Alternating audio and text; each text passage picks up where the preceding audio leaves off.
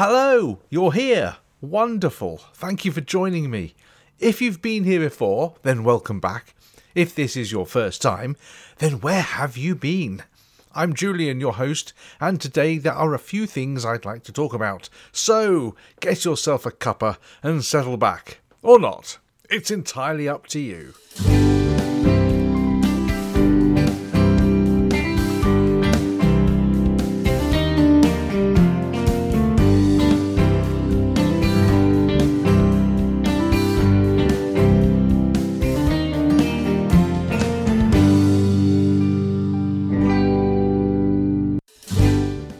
Activity is not productivity. I've heard that a couple of times recently, and I thought I'd pick up on it. It's true that just because you're active and doing something doesn't necessarily mean that you're being productive and getting things done. Doing something doesn't mean it's worth doing or even needs doing. And on a previous episode, I asked if listening to a podcast is productive. And I decided that in itself, listening to a podcast or any form of audio entertainment is not productive. It's an activity. It may help you to get things done, but in itself, it's not actually helping you to achieve anything. You're not getting anything done through listening to a podcast. Personally, I don't work very well listening to the spoken word, and I find I get distracted because I'm paying attention. I know, typical man, I can't multitask. Music works better for me when I'm working, although my colleagues might not appreciate me singing along. So remember that doing something and being active doesn't mean you're being productive. Although doing exercise is being active, and the consequence is better fitness and health. So, in a roundabout way, that is being productive. Oh, it's such a subjective matter.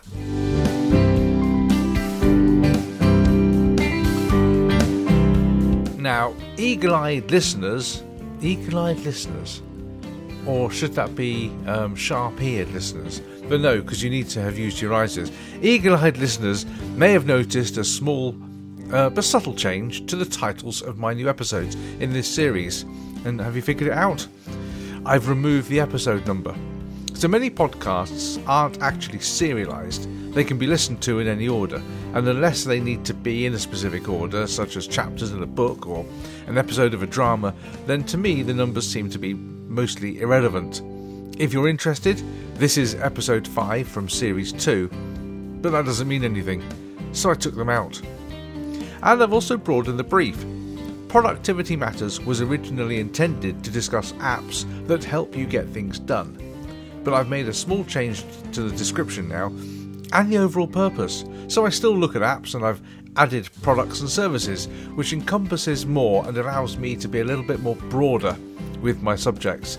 It's still very much around being productive and getting things done, and hopefully you'll continue to find these interesting with more breadth and depth and not just restricted to technology.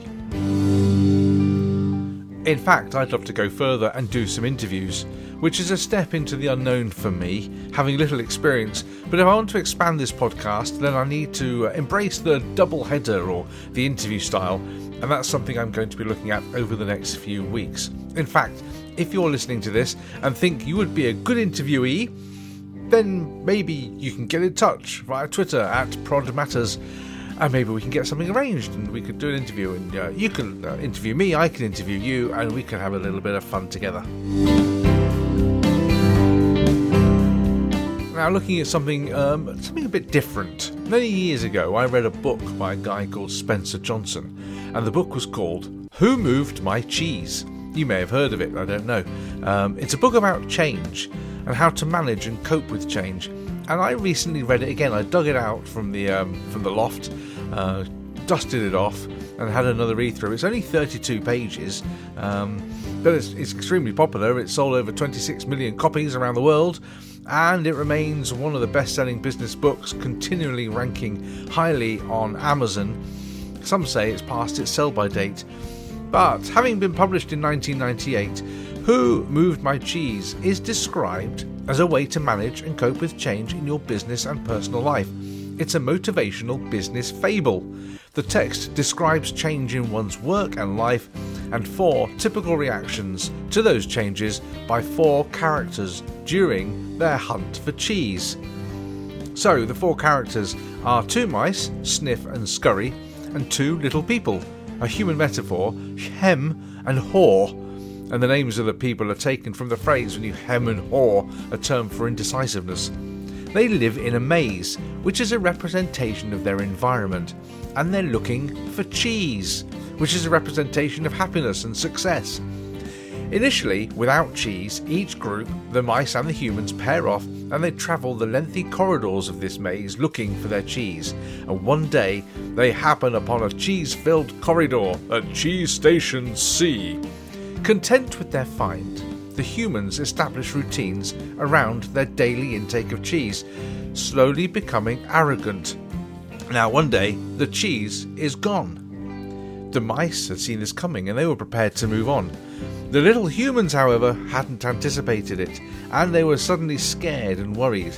What are they going to do? Now, I'm not going to spoil it for you, but during the course of the book, there are a number of little sayings that punctuate the story which help to understand the metaphors that are involved. So, for example, um, the, some of the, the, the writings they have are they keep moving the cheese. Well, that just means change happens and we need to embrace it. Smell the cheese often so you know when it's getting old. Keep, in other words, keep an eye out. Uh, you know, be aware of what's going on. The quicker you let go of old cheese, the sooner you can enjoy new cheese, which means adapt to change quickly. Move with the cheese. Now, that's quite straightforward. Change. And finally, they keep moving the cheese. Be ready to change quickly and enjoy it again.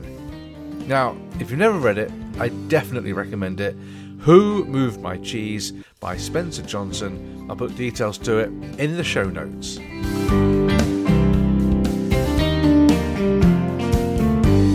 So, since I started doing this podcast, I've been listening to more and more podcasts, and I, don't mean those from the big media companies, but those from small independent producers, you know, like myself.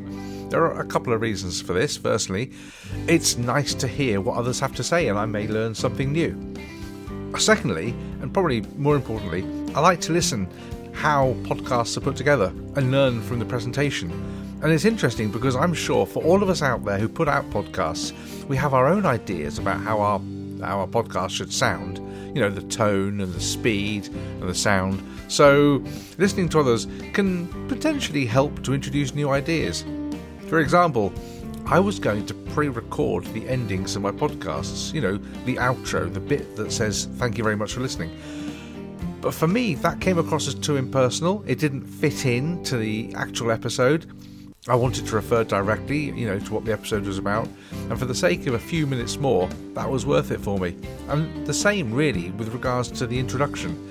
Pre recording an intro really is just impersonal. Having said all that, I only publish one episode a week, and it's only 10 to 15 minutes long.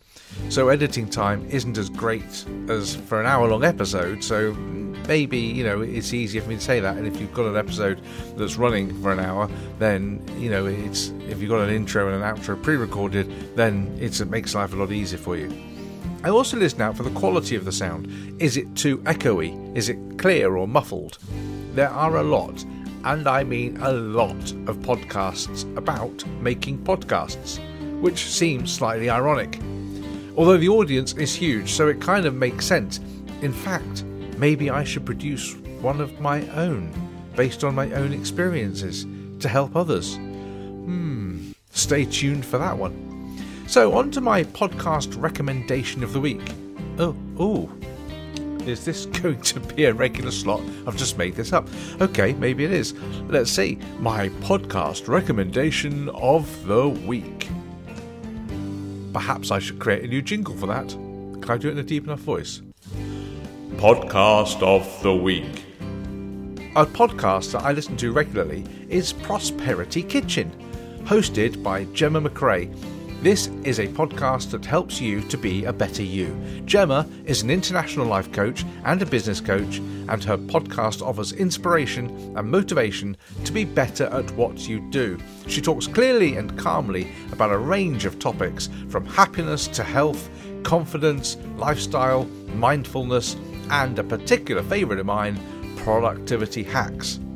It's a weekly podcast, although at the beginning of this year, Gemma did put out daily episodes to help kickstart 2019. You can find much more on her website too. So, if you're looking for a podcast to help you be better, then give Gemma a listen on Prosperity Kitchen, and you can find details in the show notes.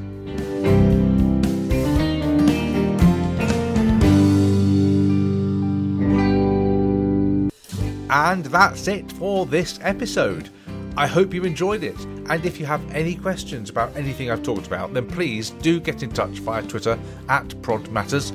If you've listened to the end of this podcast, then thank you so much. It really is appreciated. Tweet me the phrase, change is good, and I'll give you a shout out in a future episode. Thank you very, very much for listening, and until next time, remember productivity matters.